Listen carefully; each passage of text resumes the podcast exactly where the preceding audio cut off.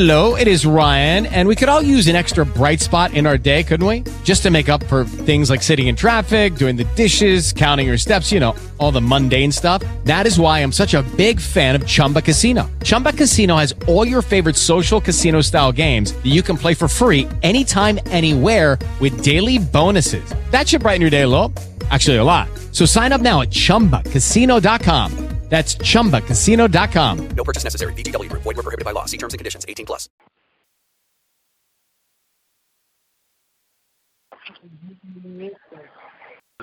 AUN, American Underground Network.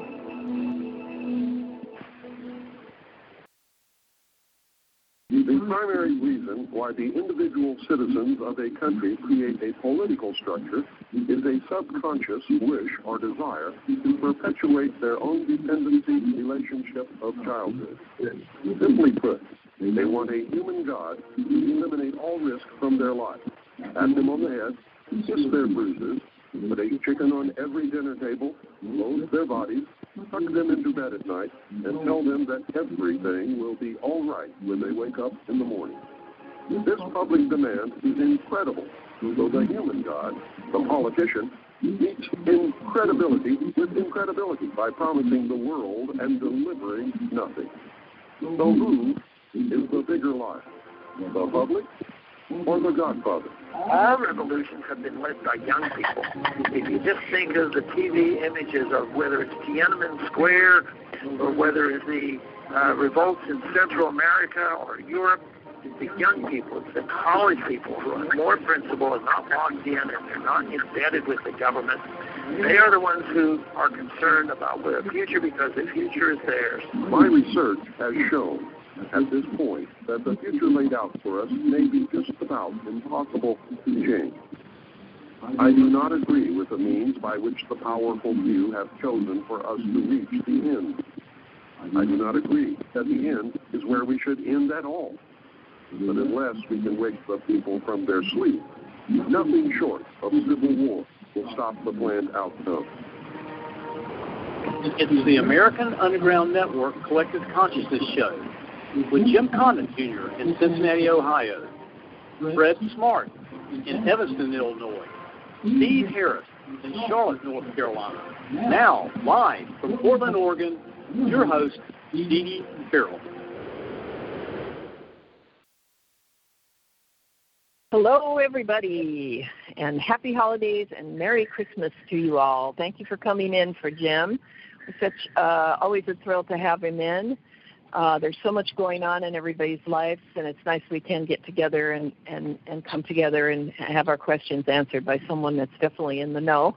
And Jim, I'm happy to have you here. Fred couldn't be here. I thought he would be, but then I realized he wasn't. So I thought, okay, well, that's good. I'll talk to Jim. I'll get all the fun. And so I keep pretty much abreast of what's going on. I'm sure you have lots of updates and things, and I know that the things that are happening every day are not to the benefit of the deep state, which is something we can also celebrate. So welcome, Jim. Well, thank you, Dee Dee. Yes, there have been some significant developments on at least four different fronts where I have done a great deal of research, published books, made videos, conducted conferences. The first is regarding 9/11, that the U.S. Attorney for the Southern District of New York has taken the first steps toward convening a 9/11 grand jury. The second is that James A. Fields Jr. has been wrongfully sentenced to life in prison in Charlottesville when he wasn't even driving the car. The third is that I and Mike Palecek and Dave Gahary for Moonrock Books have been sued by Gerald Posner. It's quite ridiculous, but interestingly, the AP reporter writing about it was caught falsifying the story. I recorded my conversation with him before he published, and he simply went forward and gave a completely distorted characterization of the suit and what was going on here. And then fourth is that Stephen Curry, who's perhaps the best player in the National Basketball Association, has spoken out about the moon landing having been a hoax. He's receiving a lot of criticism for it, but I support him 100%. I put out a number of tweets about it, and I can talk about each one of these four. And all I was asking myself is whether you would prefer for me to pause and take questions about each one as we address them, because otherwise you have these four very, very different stories to consider in questions at the end. So I thought perhaps the best thing to do is to take them one at a time. Now, if you go to my blog, and my old blog was wiped out, but fortunately I had a very smart friend who suggested we move to a new blog. We took 6 to 8 weeks to move the 770 individual blogs I'd published there since 2011. That was a rate about one every 3 days.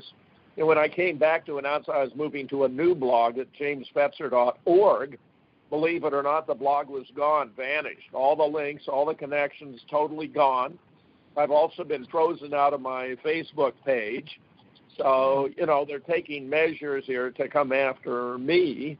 And I think this lawsuit about Sandy Hook is one more measure in an effort to support a story that's been unraveling steadily, virtually from its first announcement on the 14th of December, 2012. Right, yeah. No, let's do that, Jim. Let's go one subject at a time. We have a lot of people, and then we'll do a Q&A after each subject. And I think that's a good idea for you, because then in the end you can give a closing and you won't be. And everyone, star six yourself to unmute if you have a question. I can see your unmutes, and so can Steve. So we'll try to. We'll try to get to everyone. So if everyone could ask a question or two, and then let someone else have a shot at it, and then if there's more questions and no one's piping up to come in again, but and then how's that sound, Jim? That sounds fine. That sounds just fine. Well, then let me start with what looks like a giant step in the right direction, namely that the U.S. Attorney for the Southern District of New York is taking steps toward convening a 9/11 grand jury. Now, while that sounds super good, there are inherent risks. We've been there, done that before. We had a 9/11 commission. David Ray Griffin did a brilliant job of exposing it in a series of books, including especially the 9/11 Commission Report Omissions and Distortions.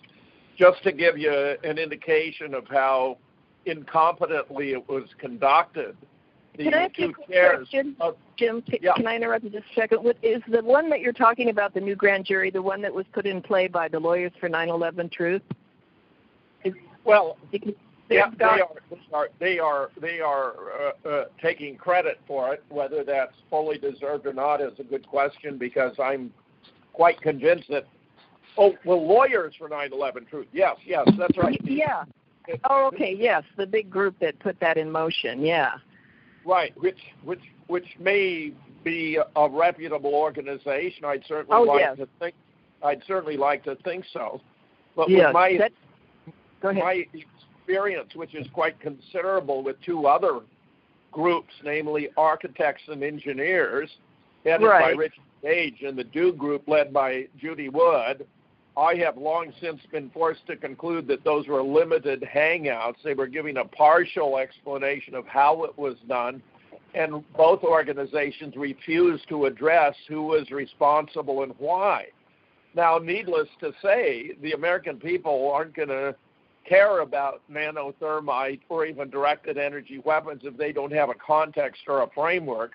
And because they won't address those issues, we're left hanging. And I think this is the reason why, even though architects and engineers has scarfed up by far the lion's share of donations from the public, that they have made very limited progress. We hear endlessly about Building 7.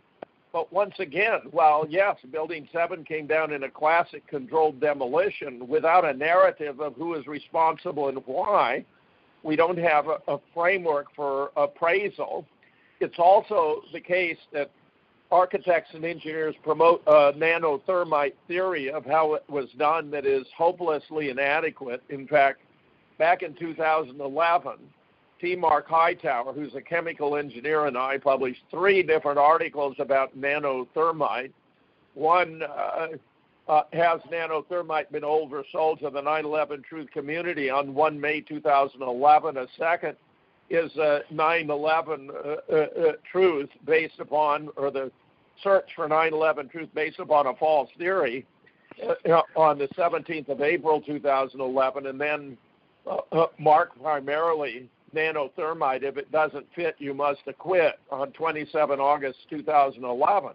Now, the core of what we were explaining is that nanothermite is a very feeble explosive. It only has 1/13th the explosive force of TNT, which is the universal standard. In other words, it would take 13 times as much nanothermite to have the same effect as 1 unit of TNT. Not only that, but one of the principal proponents of the nanothermite theory, Niels Herath, who's a Associate Professor Emeritus of Chemistry, I believe, at Copenhagen, has estimated that it would take hundreds of tons of nanothermite to do the job. In a more precise calculation, he estimated from 29,000 metric tons to 143,000 metric tons, roughly speaking. That would be like filling one of the Twin Towers with circus peanuts. I mean, it's a completely absurd theory. And when all other explosives are more powerful, why would anyone resort to nanothermite? The problem with Judy Wood's DEW hypothesis, where oddly enough she denies she even has a theory, is that she's never been able to explain it or defend it, and she deliberately has neglected, failed to take into account research conducted by the U.S. Geological Survey of dust samples at 35 locations in Manhattan, which turned up a host of elements that would not have been there had this not been a nuclear event, including barium and strontium, thorium and uranium, lithium, lanthanum, yttrium, chromium, tritium, some of which only exist in radioactive forms. Not only are these dust samples the best evidence we have of what happened on 9/11, but the population exposed, the first responders and the local residents, have experienced a stunning incidence of odd medical maladies, including multiple myeloma, non-Hodgkin's lymphoma, leukemia, thyroid, pancreatic, brain, prostate, esophageal, blood, and plasma cancers. Where as of March 2011, no less than 1,003 first responders had died from various cancers. The data now today would show many more. The estimates have run as high as 70,000 who are going to die from these medical maladies, which incidentally are quite analogous to what occurred at Chernobyl when there was a reactor meltdown in the Soviet Union. So there are reasons why I'm very concerned about what's going on here, and frankly don't have confidence it's going to turn out properly. I'm particularly troubled by the role of Richard Gage here, but also Judy Wood. Incidentally, because the Mossad played the major role on 9/11, where I have published a lot about it, including, for example, a recent book entitled America Nuked on 9/11, Compliments of the CIA, the Neocons, and the Department of Defense and the Mossad. I believe that they are actually running interference on behalf of Israel, one indication of which is the following. Judy Wood has a hitman by the name of Thomas Potter who sent me rather atrocious attacks on a number of occasions. In one instance, there were about a dozen to whom he had copied, and when I hit a respond all, one bounced back and came from the ADL, the Anti-Defamation League, which was very, very odd indeed, were it not the case that Judy was affiliated with them in that regard. So, let me open up to questions here. You can find an article I have it now on the new blog. In fact, you can go to the new blog at jamesfetzer.org. You can look in the you know, the most recent blogs there, and I'll be talking three of the four stories I'm discussing are ones you can find there in great detail. Okay, Jim, I'm going to call on Betty Smith, who's with the Lawyers Committee for 9/11. She's also our token founder, and along with Steve Harris. Are you there, Betty, to address?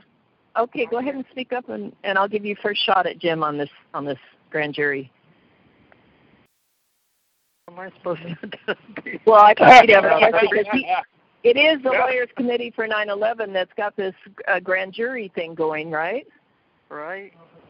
Okay, well, I just wanted to let Jim know that you've been working on that, working for them, and because you seemed a little confused when I said Lawyers for 9/11, but it's Lawyers Committee for 9/11. Okay, go ahead, Ben. You don't have to speak, Betty.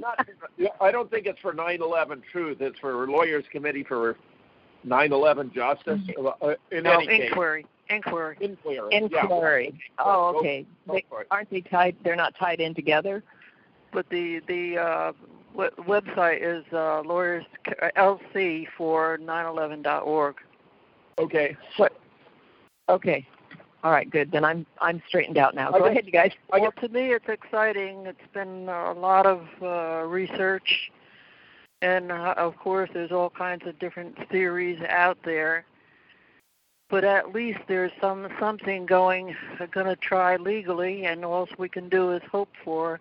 And be on the positive side of all this, because I look at it this way.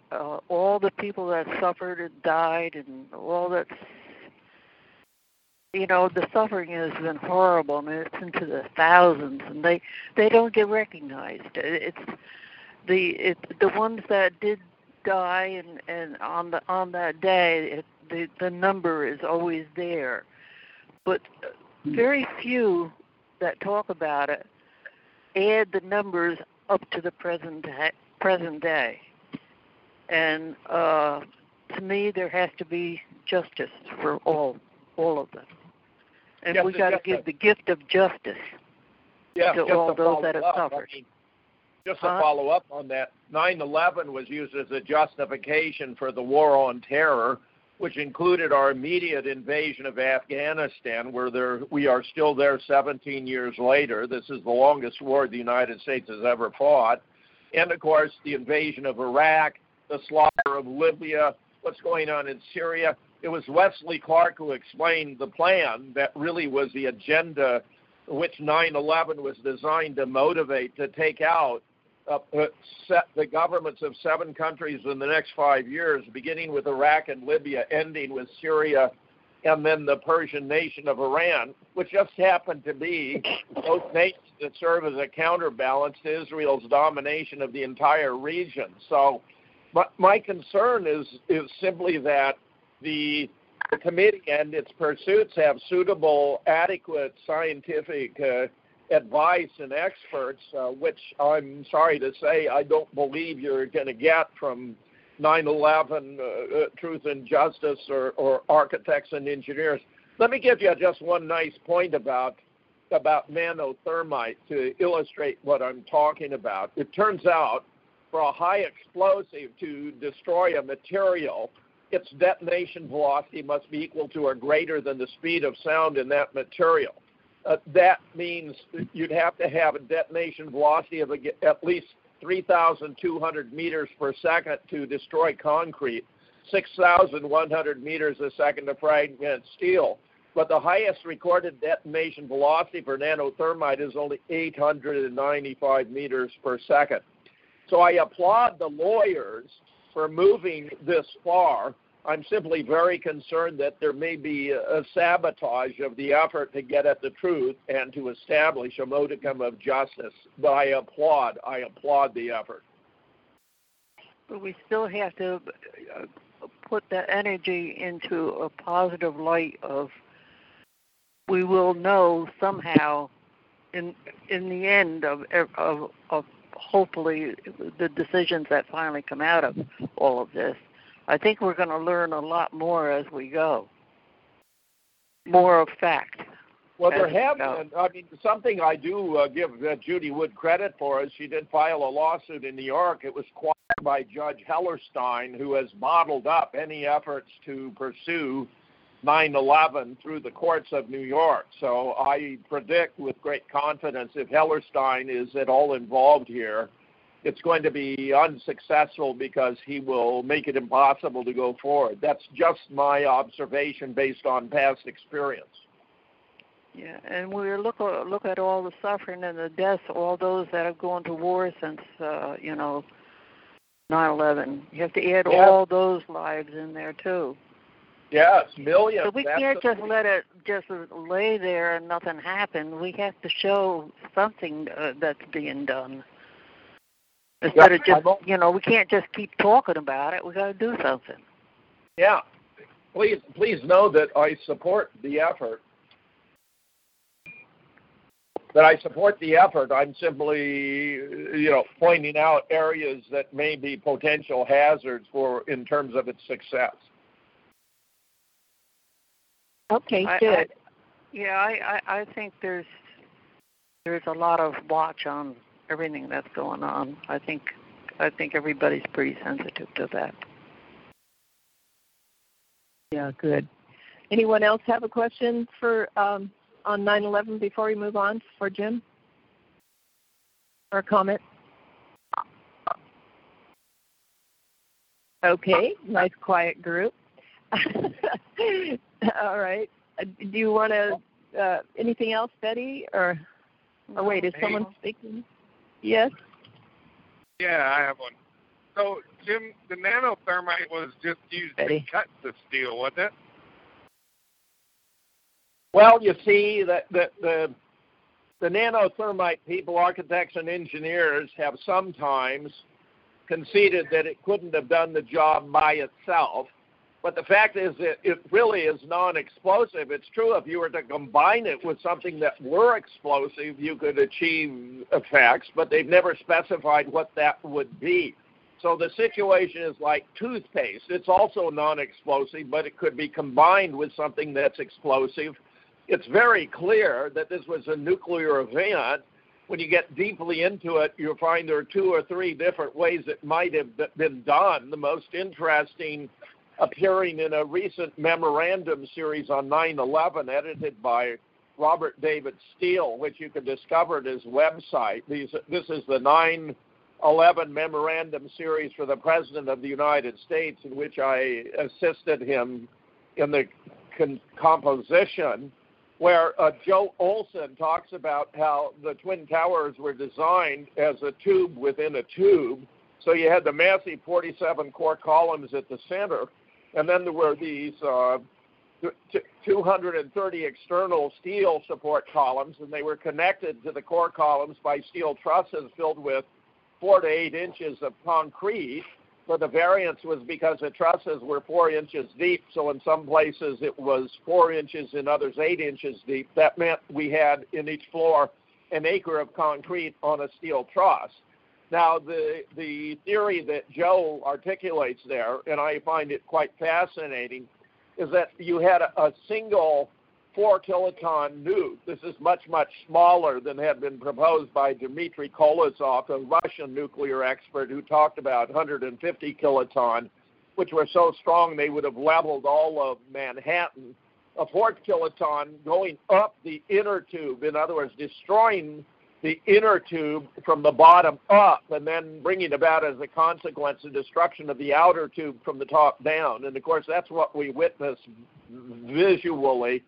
We see the buildings blowing apart from the top down, where all the floors remain stationary, waiting their turn, in the memorable words of Morgan Reynolds, to be blown to kingdom come. The buildings being converted into millions of cubic yards of very fine dust, and when it's over, it's destroyed to or even below ground level, as Father Frank Morales reported to me as a first responder from St. Mark's Episcopal Church twice on 2 different radio shows where I interviewed him.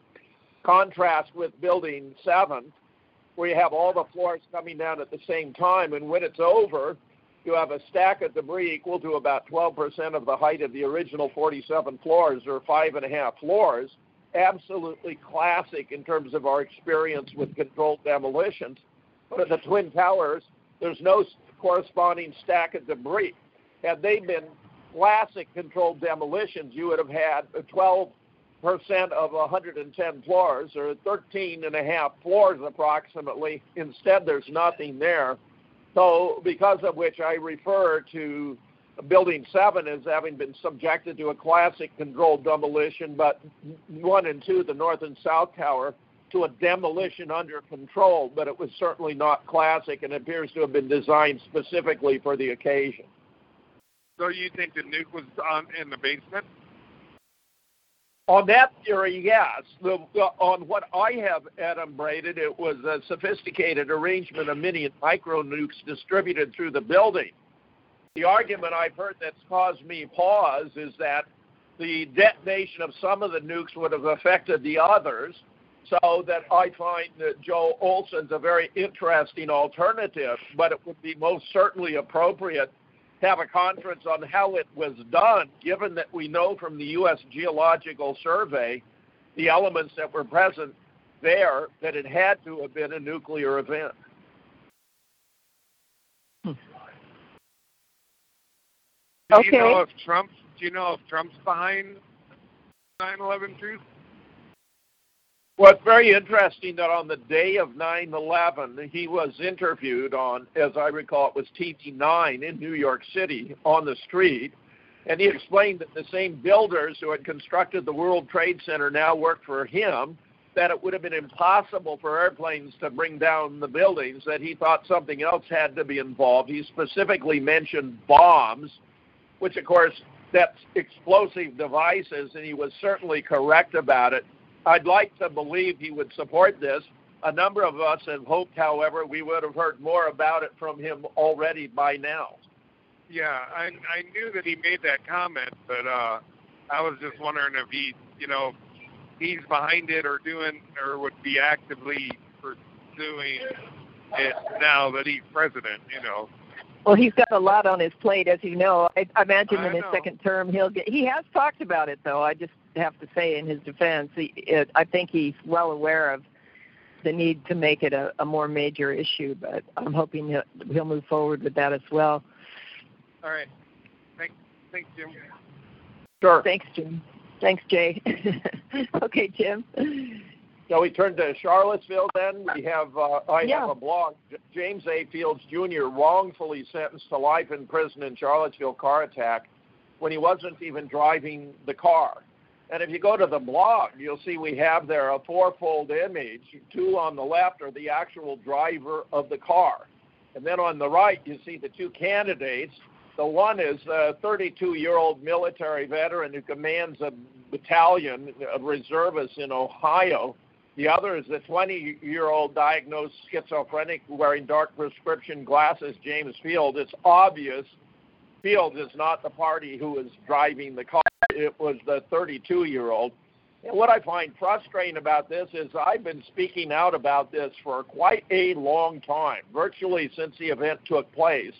I've written, for example, several times now to all 80-plus members of the Department of History at the University of Virginia, where I myself taught twice as visiting associate professor in 1977-78, then as visiting full professor spring semester 1984-1985. So I have great affection for Mr. Jefferson's university. But none of them, including the president, the provost, the vice provost, have shown the least interest. More recently, I wrote to the Commonwealth's attorney for Charlottesville, who, unbeknownst to me at the time I first wrote, was actually prosecuting the case. But if you scroll down, you'll see I wrote to him to explain there were two different cars, both Dodge Challengers. One had a black racing stripe, one didn't. One had a sunroof, one didn't. So were the two different drivers, as I've already identified, and two or even three takes. Now, if you scroll down, you'll see here's an image of a car, a single one of the Dodge Challengers approaching the crowd, and there's a black Toyota pickup truck ahead of it on the right. But you go down lower and you find a different situation where you have a Dodge Challenger approaching and there's no black Toyota pickup truck. And most startling of all, on the right, you see the most dramatic variation here, where the Dodge plows into the rear of two different vans that had been parked there for at least 5 minutes with no occupants, lest they suffer whiplash or damage to their backs from the collision, where when I observed the way the driver backed out, it would have done credit to a NASCAR driver. I certainly couldn't have done it, and I take a certain pride in my driving ability. It also turns out, by the way, that woman who was identified herself as Susan Bro, who's supposed to be the mother of Heather Heyer, who's the woman who's supposed to have died during the car crash for which he was found guilty of her murder, which seems fantastic in and of itself, because obviously that could have been viewed as collateral damage for whoever was driving the car. She didn't actually die at the scene. She died the following day of a heart attack, which Mona Alexis Presley has established, where Mona has done completely brilliant work on Las Vegas, discovering that when she tracked the obituaries from Las Vegas, they were based upon persons who died in different states or on different dates or from different causes of death. So playing games with obituaries is not anything new. What's interesting here is that Susan Bro has appeared all over the place. Some of the stories about this, you have her 4 or 5 times, including in videos. But notice the fourfold photographs I have here. The mother of alleged victim Heather Heyer. But have we not seen this woman before? Please compare her with the Sandy Hook mother of Victoria Soto, one of the teachers. When we let the two images overlap each other and change in transparency, it's a perfect match. So it seems like Susan Bro, mother of Heather Heyer, and Donna Soto, mother of Victoria Soto, a teacher at Sandy Hook, is one and the same crisis actor.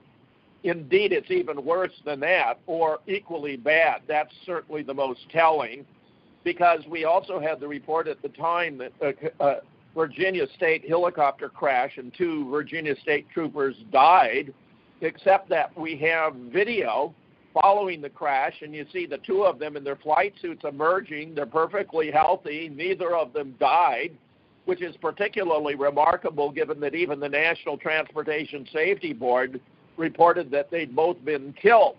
Now, an independent U.S. attorney by the name of Timothy Heapfy had reviewed the official report on Charlottesville, and when I discovered his report, I reviewed it and found he'd made the calamitous errors of not identifying the right driver, of accepting Susan Bro as the mother of Heather Heyer, and believing falsely that these 2 Virginia State troopers died in the crash.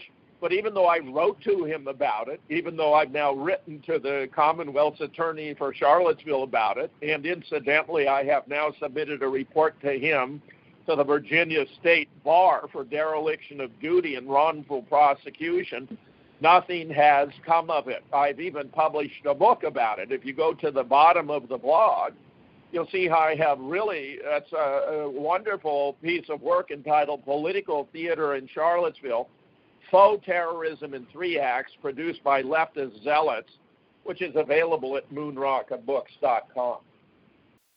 Yeah, we've got all those books listed on the newsletter too, apparently. So yeah, you can check them out.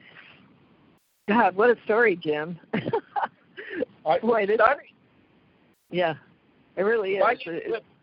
Didi, if I hadn't lived through it, I would hardly believe it myself. But I've been writing to these people. I've been publishing this. I have a list of hundreds, and I've shared these articles with those hundreds. You know, many of whom, by the way, I've sent these stories to those members of the Department of History, believing that they might care about the history of Charlottesville in relation to Mr. Jefferson's university. To me, it's shocking and embarrassing at the same time.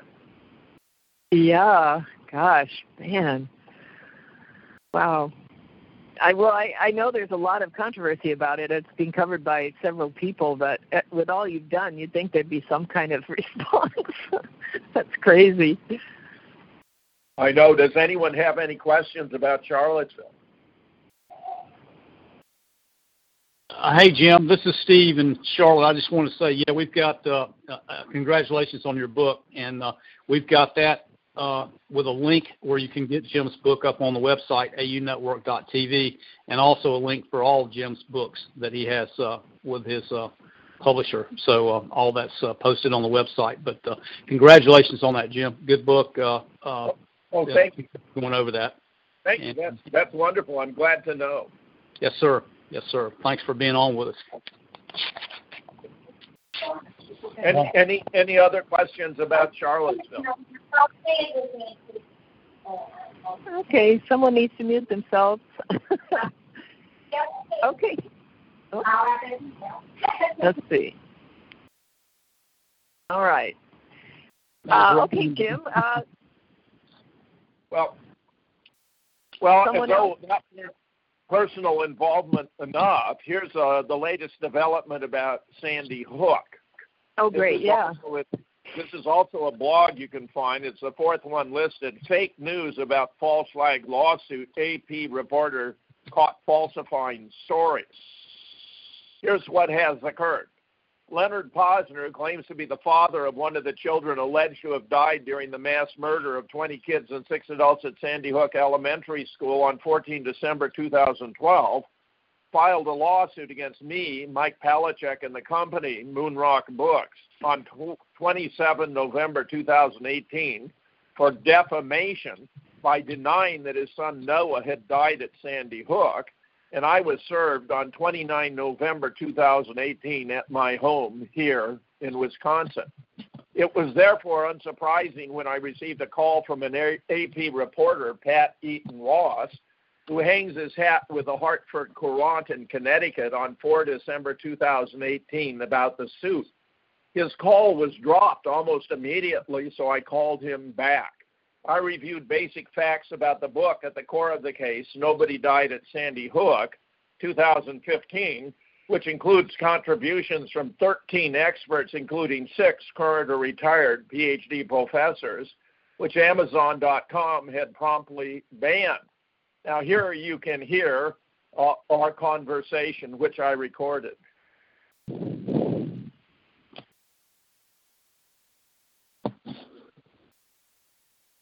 Here it comes.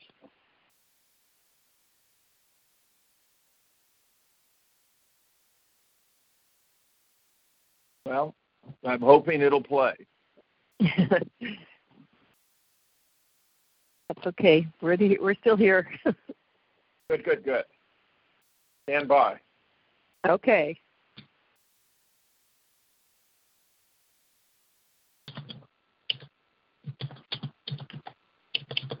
I have the full transcript in the article. Professor, I just had a phone call from AP in Connecticut, and the phone cut off. I didn't cut it off. I wanted to record it. Yeah. Sorry. Thank you.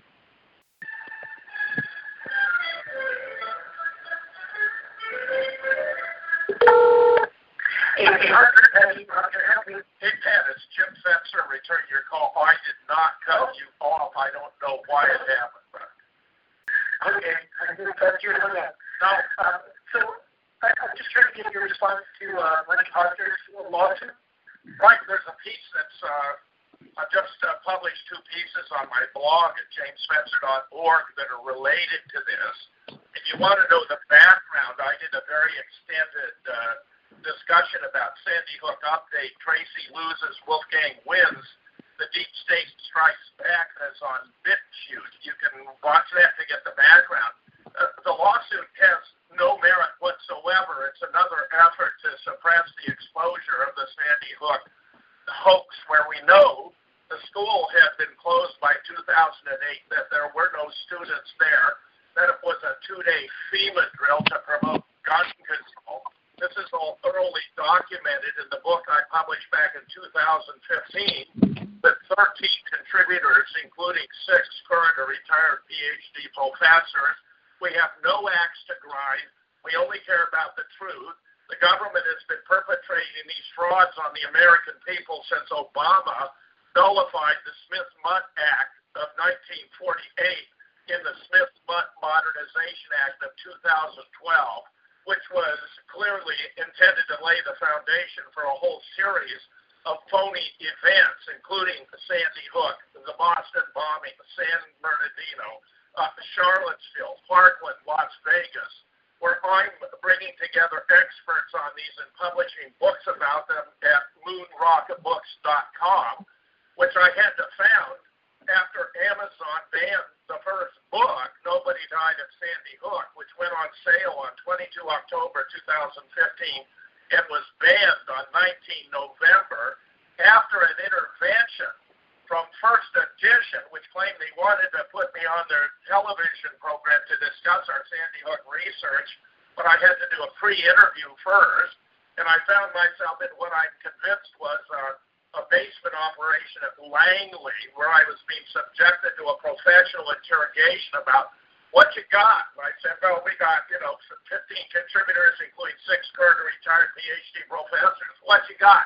Well, we got 50 photographs showing that the used an empty house, furnished an empty house to be the autumn lawn's home. What you got? Well, we got 50 more photographs of refurbishing the school, including a classic where the SWAT team is already there. You can tell that it's before the event has occurred because you can see 4 windows just above the roof of the vehicle in classroom 10 that are undamaged. After the event, they would be damaged. The second in particular would be shot out.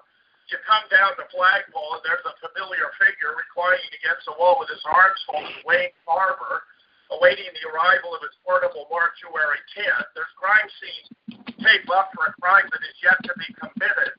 We initially, at the time of the book, thought it had been taken the morning of the 14th. It actually turns out from shadow analysis had been taken the evening of the 13th. We have the FEMA manual for the drill, which I published in the book. You can find it in Appendix A.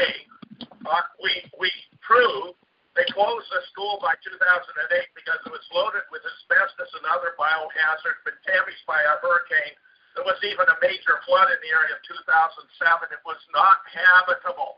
Wolfgang Halbig has now established that they were actually using Chalk Hill for the students at Sandy Hook surreptitiously in order to preserve the illusion that Sandy Hook was still an operating school. But it's even easy to demonstrate that it was not, even based upon an aerial photograph of the parking lot where you can see. I read all your stuff online. Okay, good. But I also lived in Connecticut for 10 years. I was at Sandy Hook that day. Well, I know these people. Are you alleging that they have kept all these families, so-called actors, for 8 years on a payroll somewhere?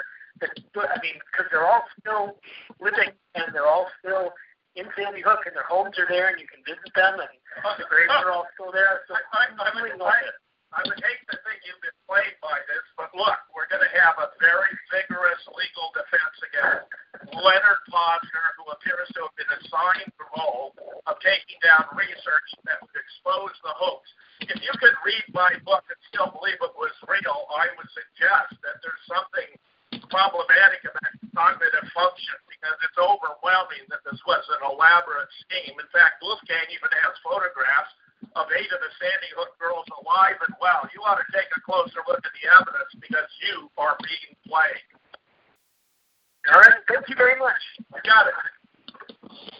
Imagine my surprise, therefore, when the story appeared and he declared that Mike Palecek and I were the authors rather than the editors of the book, which is a gross multiplication of the facts of the matter, which I had even summarized for him immediately before he published his story, as you have just heard, which as an AP syndicated article has been published worldwide. I mean, it's been in the New York Times, the Washington Post, the Daily Mail, the Hartford Courant, of course, and the Wisconsin State Journal.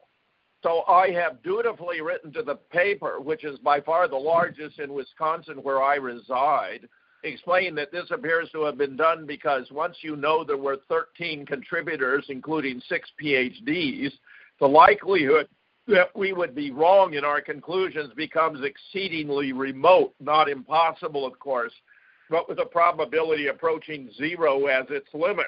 Here's my letter to the Wisconsin State Journal, which I submitted on 9 December 2018, with a title, fake news about Sandy Hook suit, giving a link to where this story had been published in the paper. Editor, the AP reporter who set out the story about a Sandy Hook father suing me and Mike Palecek falsified the most basic facts of the matter. We did not author the book, but edited the book, Nobody Died at Sandy Hook, 2015, which has 13 contributors. The book was produced by CreateSpace, a subsidiary of Amazon, and went on sale 22 October 2015. After selling nearly 500 copies in less than a month, it was banned by Amazon.com on 19 November, no doubt because it blows the case apart and exposes the scam. 6 of the 13 are current or retired PhD professors, one of whom had published 80 articles about Sandy Hook before I edited the book. I myself had published 30. We discovered that the school was loaded with asbestos and other biohazards and had been closed by 2008. It was a 2-day FEMA drill presented as mass murder to promote gun control, with a rehearsal on the 13th, going live on the 14th. Some participants became confused about the dates and put up donation websites the day before the shooting is alleged to have taken place. I explained this to the AP reporter before he published, but it would have defeated the purpose of his fake news story. A PDF of the book can be downloaded for free using the title. You can verify what we discovered for yourself. The FEMA manual for the drill appears as Appendix A. Nobody died at Sandy Hook. James H. Fetzer, address, and so forth. Now, wow. I'm not holding my breath that they're going to publish, because they're just as much a part of the Mockingbird media, where the CIA began infiltrating the mainstream back in the 1950s, where by 1975, William Colby, then its director, testified to Congress that the agency owned everyone of any significance in the media, followed by Carl Bernstein, 1977, in Rolling Stone, an article entitled The CIA and the Media, where he explained that officials had boasted that their greatest successes had been with Time Live, the New York Times, and CBS. And in that era, if you controlled Time Live, the New York Times, and CBS, you had a lock on the dissemination of news in the United States. His point about the family still residing there doesn't appreciate the extent to which those who pretended to have children who died there have benefited from the hoax. We've actually proven, by the way, that the children were fabricated. They were fictions made up out of photographs of older children when they were younger. Lenny Posner is a fraud. That's not even his name. Noah Posner is a fraud. That's not even his name. Noah Posner was a fiction made up out of photographs of his older stepbrother, Michael Vabner, and Lenny, it appears, is actually Michael Vabner's father, Reuben Vabner, so that there have been occasions of my knowledge where Lenny has refused to allow his visage to be shown on television or to be videotaped. For example, Showtime has a program called The Dark Net. They have the formula of taking one clear-cut positive use of the Internet, one clear-cut negative use of the Internet, but in between, they focus on a controversial issue. So they did one on Sandy Hook featuring me and Lenny Posner. Now, my face is visible in their videography more clearly, more distinctly than any other occasion. And believe me, I've been on videos thousands of times. My face is better defined in this particular video than on any other occasion. Lenny, however, would not allow his face to be shown. He said it was because he didn't want his image appearing on the Internet to be subject to harassment or ridicule. But the answer, the real explanation, appears to be very different. Thus, consider, Lenny Posner also brought a lawsuit against Wolfgang Halbig, who's a very determined student of Sandy Hook himself. He in the court hearings for the lawsuit, while Wolfgang was present, Lenny never showed up. Eventually, the judge directed that Lenny have to appear for a videotape deposition. Rather than sit for a videotape deposition, Lenny withdrew the lawsuit. I'm quite convinced he doesn't want his image on any of these videos, because someone might look at that and say, hey, I know that guy, that's Reuben Vabner. Now, just to be specific about the families, the 26 surviving families for the 20 children and 6 adults have split between $27 and $130 million donated by sympathetic but gullible Americans. That's more than $1 million apiece. So they're fat and happy sitting in Sandy Hook, milking the public for all they can. The Newtown School Board received a $50 million grant to build a new kindergarten through elementary school where the old school had stood, which turns out to be 7 times the average cost of a kindergarten through 4th grade school, which is only $7 million. So all those participants have been making out like bandits. It's an embarrassing story.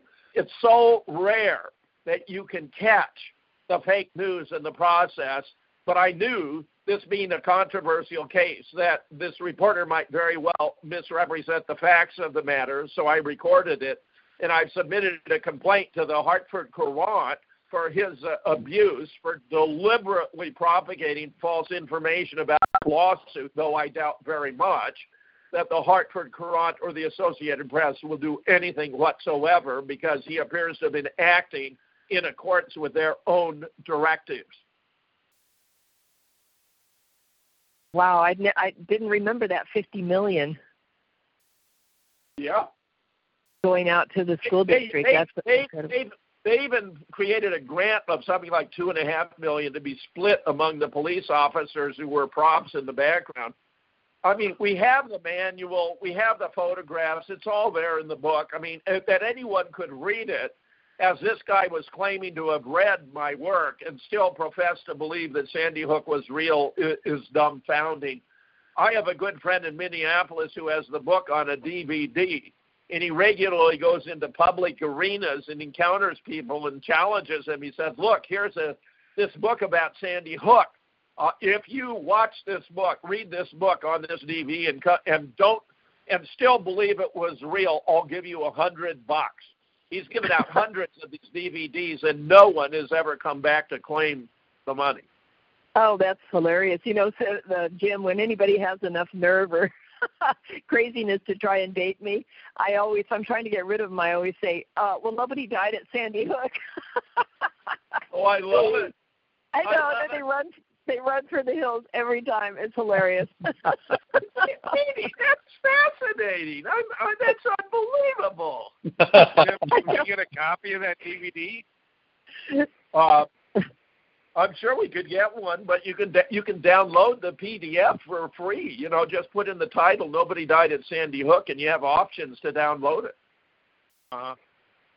Okay. Good. If you can save a copy of that DVD, that'd be great. All right, let me see if I can get one for you. Okay, send it to Steve. I expect I can do this. Boy, Jaybird. Just if I can get a copy, I can just get it to Jay, and we'll get it out, because Jay and I have been distributing DVDs throughout the Carolinas for, 11 years now? A long time. We've been giving them all, a lot of your stuff, so yeah, that'd be great. Okay. Also, I was going to give congratulations to Professor Fetzer for his publishing company, Moonrock, and there's a reason for that. Is, you know, I'm still amazed at people that watch these launch of these rockets they send up, and they arch very soon after launch, as if they're trying to get in orbit, but these things go simply out over the ocean and drop in. The Apollo thing is one of the biggest hoaxes, and Jim's been covering this for a long time, so congratulations on your publishing company, Moonrock Publishing. I love that. So congratulations on that. That's coincidentally, our fourth and final story is about how the NBA star Stephen Curry is insisting that the moon landing was a hoax, and of course he's 100% correct about it. Exactly. Let me read you the story. And then I can comment on it for you. Yeah. If I can get it to scroll, there it is. NBA star Stephen Curry has questioned the NASA moon landings, claiming that man has never set foot on the lunar surface. Appearing on former teammate Kent Blazemore and Vince Carter's Winging It podcast. The Golden State Warrior point guard said he doesn't believe the groundbreaking moon landing ever happened. We ever been to the moon? Curry asked during the show. His question was met with negative responses from the host before the player added, "They're going to come and get us. I don't think so either." And, of course, he means, you know, the men in black because they're denying. Here's the rest of the story. Curry apparently supports a theory which states that the entire Apollo operation, including the lunar landing, was staged by director Stanley Kubrick, who was hired by NASA to do it. Responding to Curry's skepticism, NASA invited him to visit Johnson Space Center in Houston to see the moon rock stored there. We'd love for Mr. Curry to tour the lunar lab at our Johnson Space Center in Houston. Perhaps the next time the Warriors are in town to play the Rockets, NASA spokesman Allard Butel said. We have hundreds of pounds of moon rock stored there and the Apollo mission control. During his visit, he can see firsthand what we did 50 years ago, as well as what we're doing now to go back to the moon in the coming years, but this time to stay.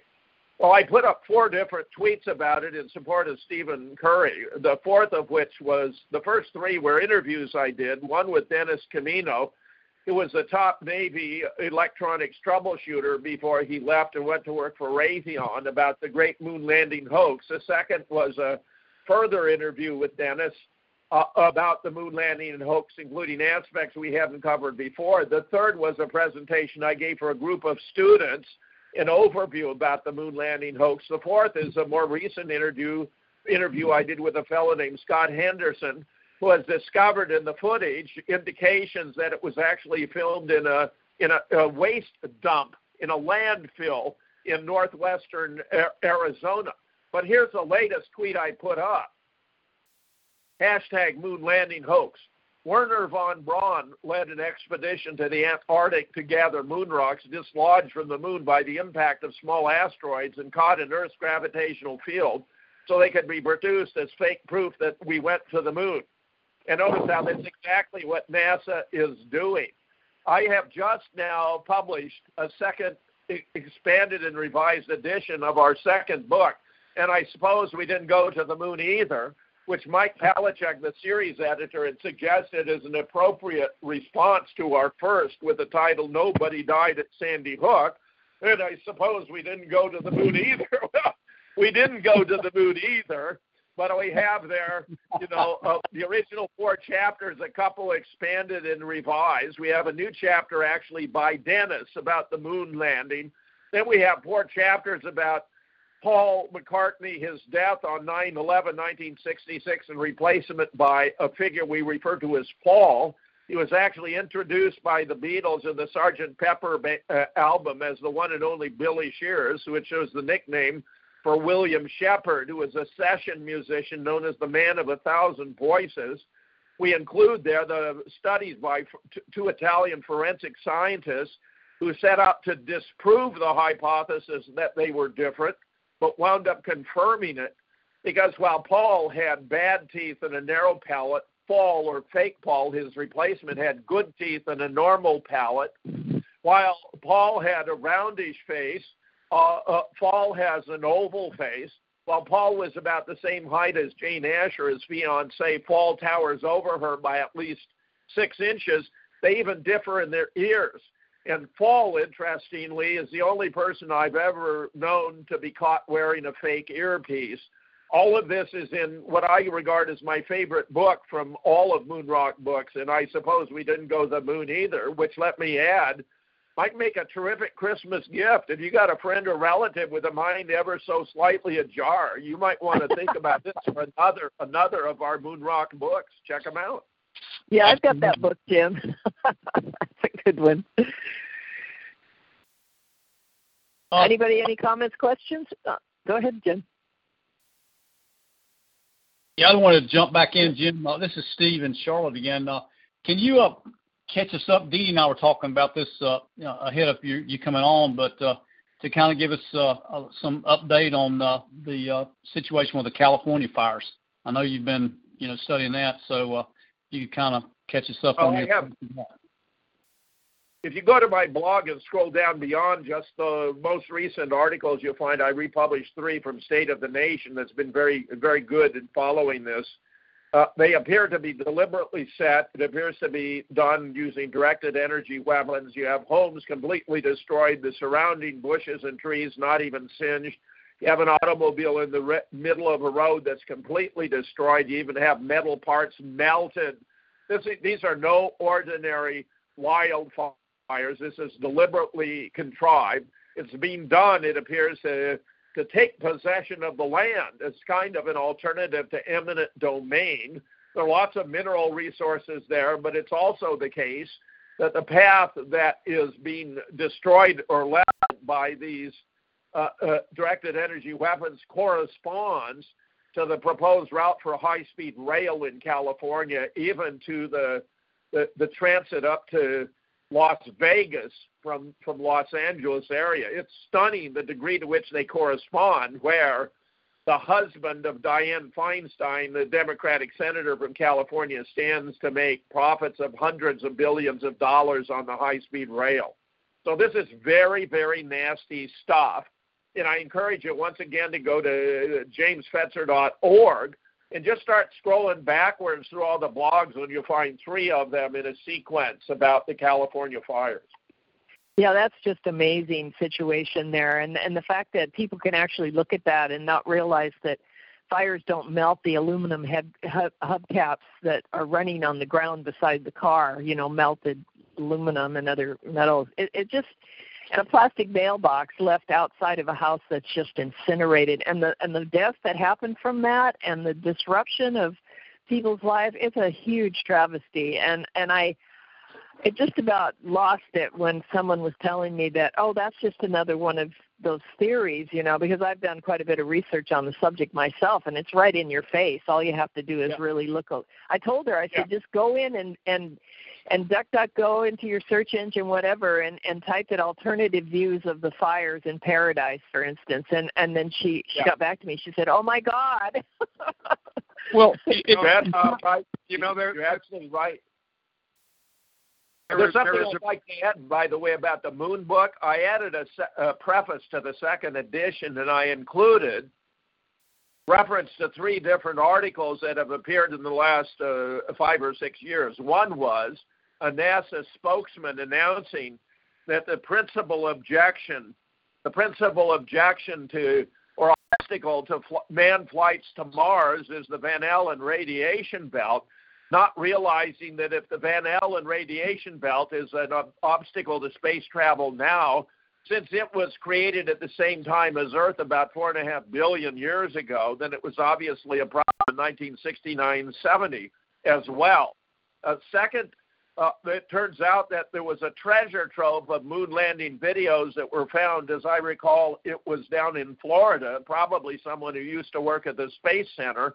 This, of course, if it were all legit, would be the most precious visual record ever created by the hand of man, although I must say personally I don't believe it would have been possible to take photography on the moon, that cosmic rays would have destroyed the photographic plates.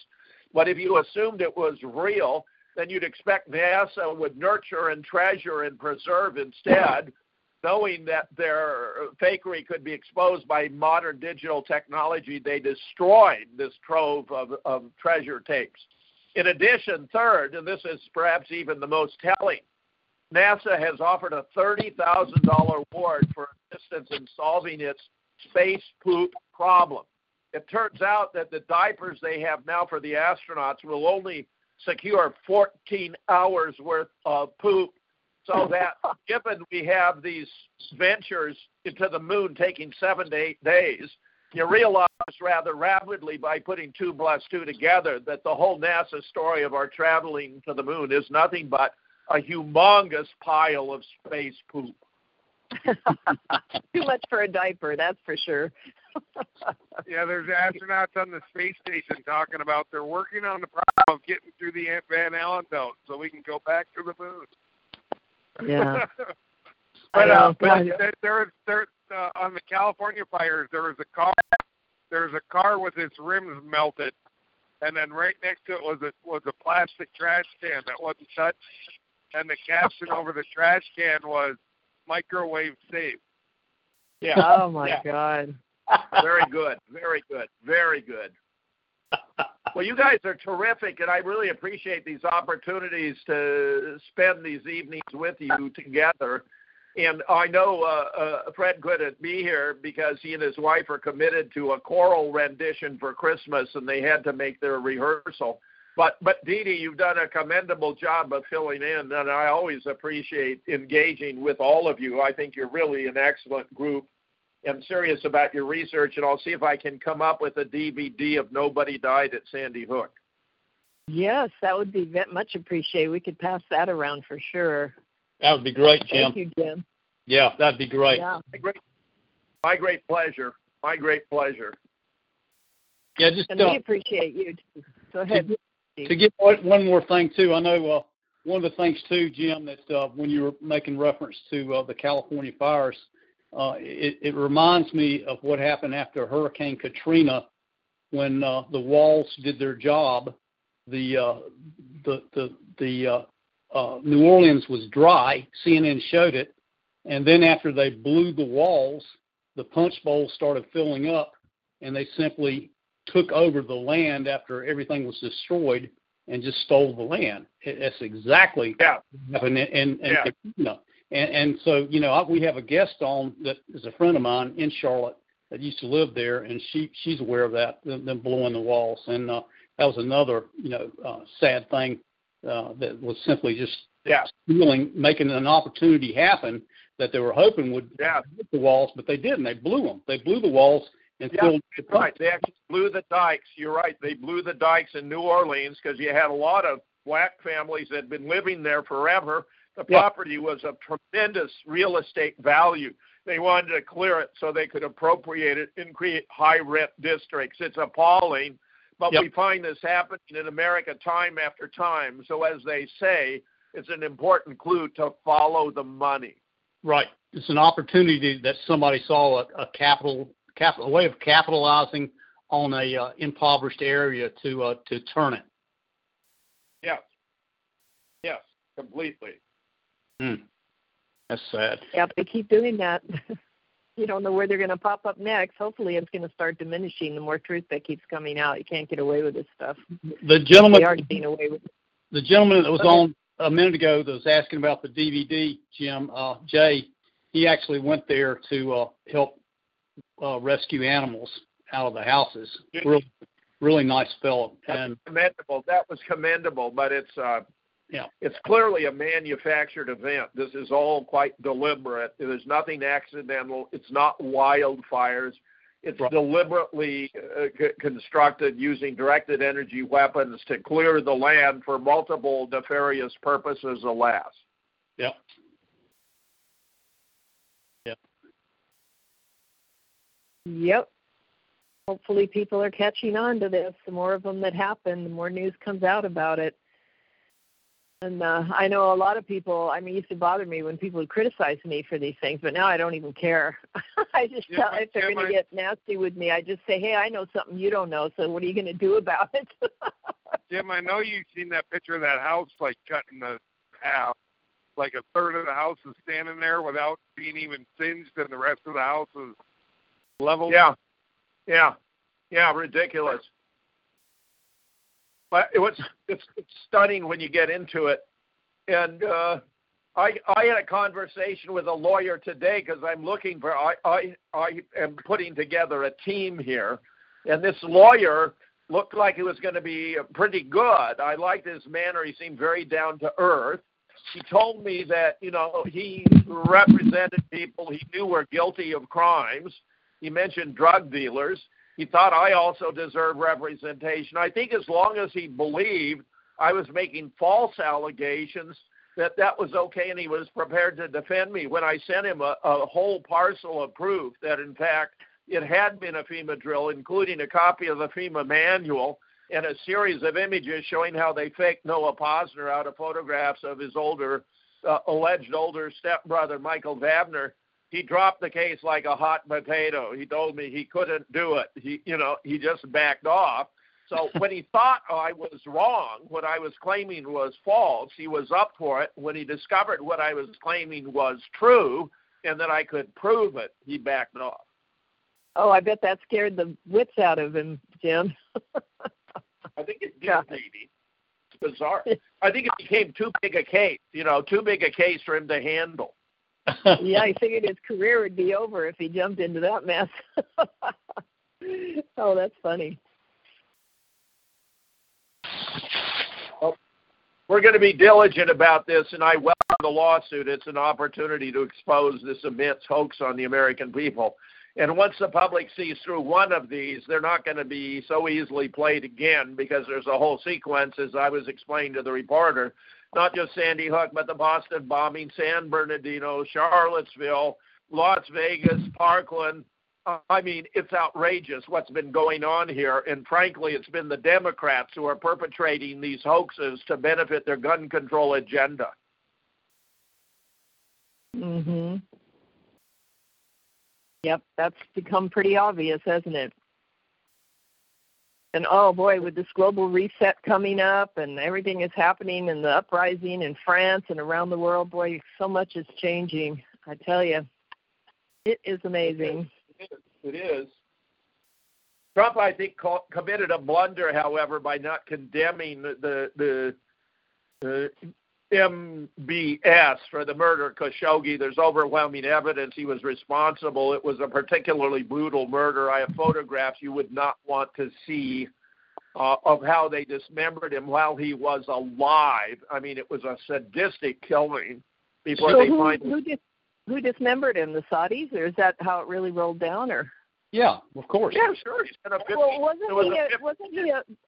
Wasn't he a criminal, like a mobster? Wasn't he guilty of lots of collusion and crime?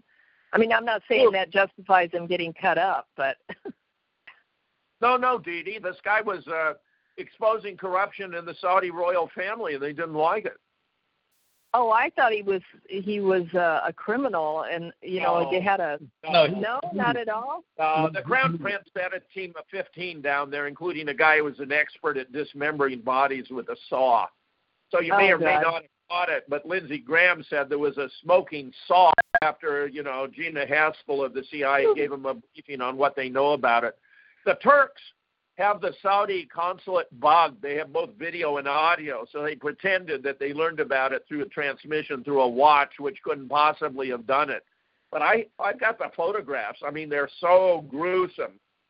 Mm-hmm. You don't want to see them, but this was all a deliberate murder, and I'm afraid the Saudis do a lot of this. They just happen to be caught this time. Yeah, I knew that it was a murder, but I had heard some things about him that caused... But he was a good guy on the trail of the bad guys? Because that was what I was confused about. I mean, you are being played. There's all kinds of propaganda stories. Believe me. Oh, I know there is. I just haven't had a chance to really look deep. I just haven't really got to look deeply into that story. So I'm glad you're explaining it to me. This is a vicious murder, and Trump blew it by not condemning Crown Prince. Now the Senate has condemned the Crown Prince unanimously. Oh, God. That's not good. Well, Trump misplayed his hand. This is very shocking to me. I do a lot of international news TVs, and I explained why Trump had to rise to the occasion and assert the moral authority of the United States by condemning this barbarous, sadistic action. And he didn't do it out of a sense of liking and loyalty to the Crown Prince. Major mistake by Donald. I want to see him succeed, but this was a blunder. I wonder if he realizes that at this point, or gosh, I hope someone is working on cluing him into that. Gee, it's in the paper tomorrow. You'll see the unanimous Senate condemnation will be in your paper tomorrow. Oh, wow.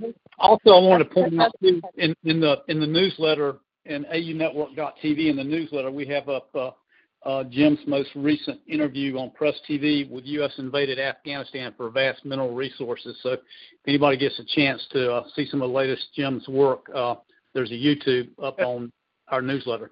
That's not – yeah, that's – That's wonderful. That's not actually my latest. I've done two or three since then, including about the Crown Prince. Oh, okay. So keep going. Yeah, they call me rather freak. I've done over 100 interviews with Press TV. Yeah. We just put that one up, Jim. I do that newsletter on Wednesday night, so I did want to get something, up with your work. That's good. Yeah. Well, I can't thank you all enough for this opportunity, and I look forward to next time, which I expect will be in the new year, 2019. So I wish you not only Merry Christmas or Happy Holidays, but the best for the new year. Thank you, Jim. We wish the same for you, and thank you for your gracious time spending it with us. We really appreciate it. It's always fun and exciting. Absolutely. And I did meet you a couple of times at Portland State in Oregon, and I treasure that time with you because I got to actually look at you and listen to you. It was a real treat for me. Well, it's wonderful, Dee Dee. And I just recommend, the new blog at jamesfetzer.org. That's where my latest blogs will appear, and we'll continue to do these intermittently as opportunity permits. Yeah, I know Fred would have liked to have been here, so...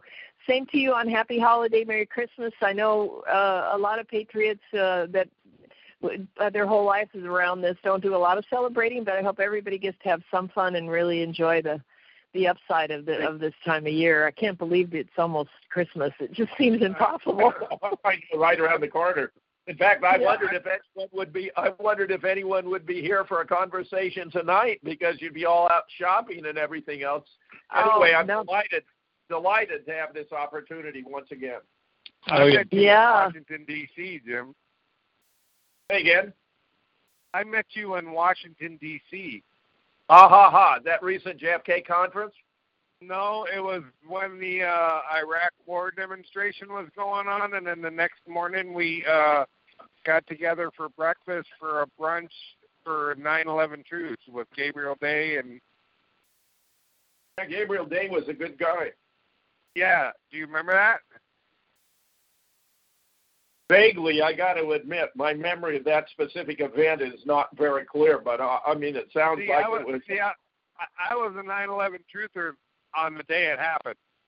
I went, oh my God, this is bullshit. The day it happened, Well, I was the same because...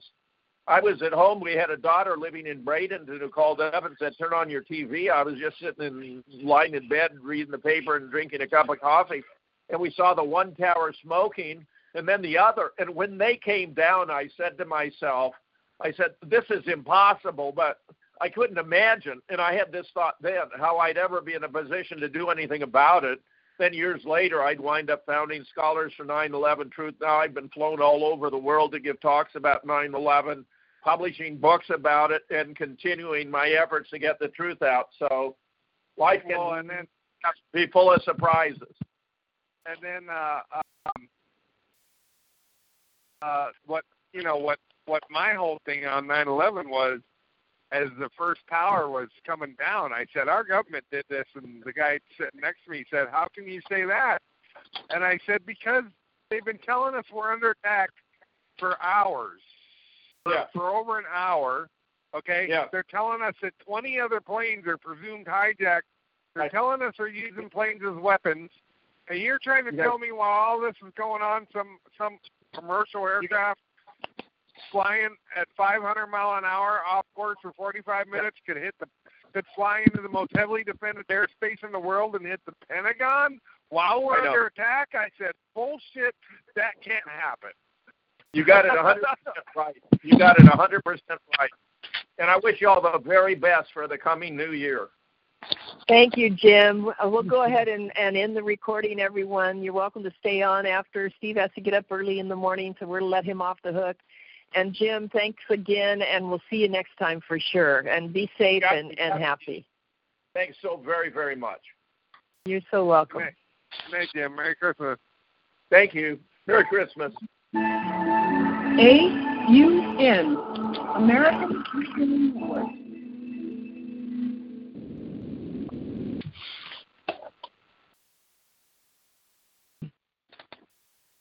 Hey guys, it is Ryan. I'm not sure if you know this about me, but I'm a bit of a fun fanatic when I can. I like to work, but I like fun too. It's a thing. And now the truth is out there. I can tell you about my favorite place to have fun. Chumba Casino. They have hundreds of social casino style games to choose from with new games released each week. You can play for free anytime, anywhere. And each day brings a new chance to collect daily bonuses. So join me in the fun. Sign up now at chumbacasino.com. No purchase necessary. VGW Group. Void where prohibited by law. See terms and conditions. 18+.